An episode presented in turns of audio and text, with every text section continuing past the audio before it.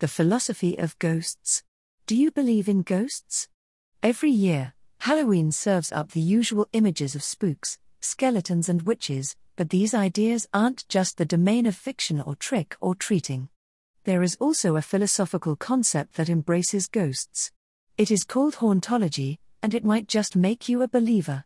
The word hauntology was invented by the French philosopher Jacques Derrida for his 1993 lecture Spectres of Marx. Derrida was a whimsical guy, and the words hauntology and ontology both sound identical when spoken in French. Ontology is the philosophical study of existence and being, dating back as far as ancient Greece. In Derrida's mind, ontology was shadowed by hauntology, a state of non being. Hauntology is that eerie zone where time collapses and our past memories and associations haunt our minds, like a ghost. In his lecture, Derrida invoked Shakespeare's Hamlet, both through the phantom of Hamlet's father and particularly the phrase time is out of joint. Not only does hauntology look back to your past experiences, it looks forward. You are haunted by the future, or, at least, haunted by futures that did not eventuate. Are you in the job you planned to have 10 years ago? Do you live in the house you dreamed of when you were younger? Do these unfulfilled dreams weigh on your mind? Dare I ask, do these unmet expectations haunt you? English theorist Mark Fisher called this concept cancelled futures and associated it with cultural stagnation. In a 2014 lecture, he bemoaned little forward progress in music and films, an endless repetition and recycling of old ideas, just in high definition. Fisher was an important catalyst in the transformation of ghosts.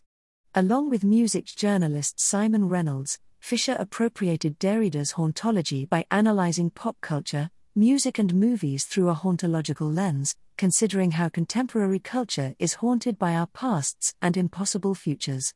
This area of spectral studies developed in the new millennium mainly through blogs, the traditional idea of ghosts evolved from a supernatural phenomenon, fictional or otherwise, into a philosophical concept discussed vigorously in the digital realm. Those studying spectral studies turn to sources as diverse as Freud's observations of the uncanny and Sartre's suggestion that, although invisible, the dead survive and are all around us. Haunted popular cultures. Many creatives have embraced the motif and connotations of the ghost.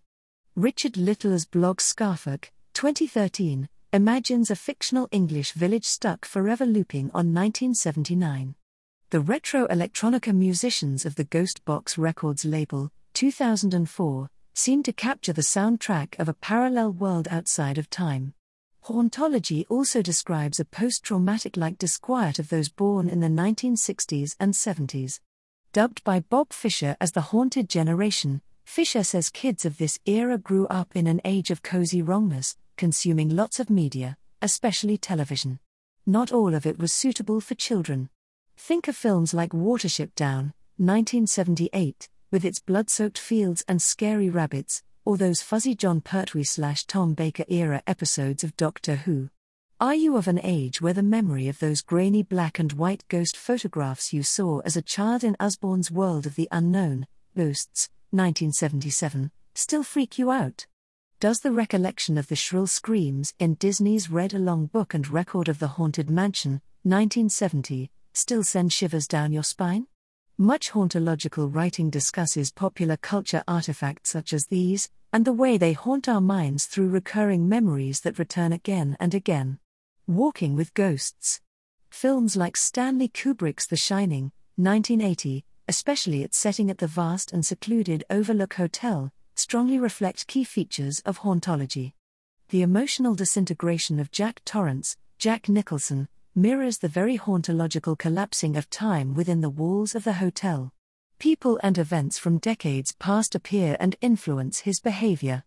Then, of course, there are the ghosts of those two little girls in their blue dresses.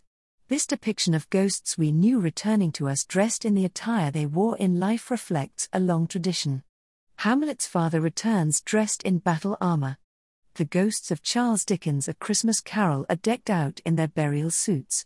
It was not until the 20th century that ghosts began to appear in their ubiquitous white sheets, most notably in the works of M.R. James. In James's O, Whistle and I'll Come to You, My Lad 1904, a holidaying academic inadvertently conjures up a terrifying entity swathed in linen bedsheets. Illustration by James McBryde for M.R. James's story, Oh, Whistle, and I'll Come to You, My Lad. Wikimedia Commons.